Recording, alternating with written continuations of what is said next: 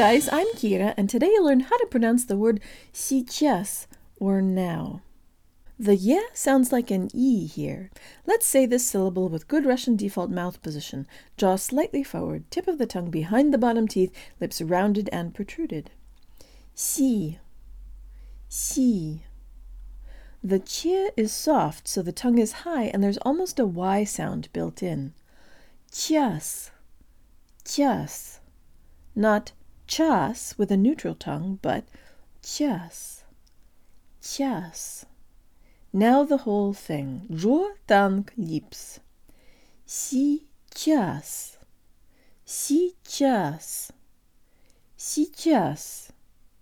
However, there is an alternate relaxed pronunciation where the ye and i kratkaya are omitted and the s ch combination turns into a sha pronounced with a high tongue.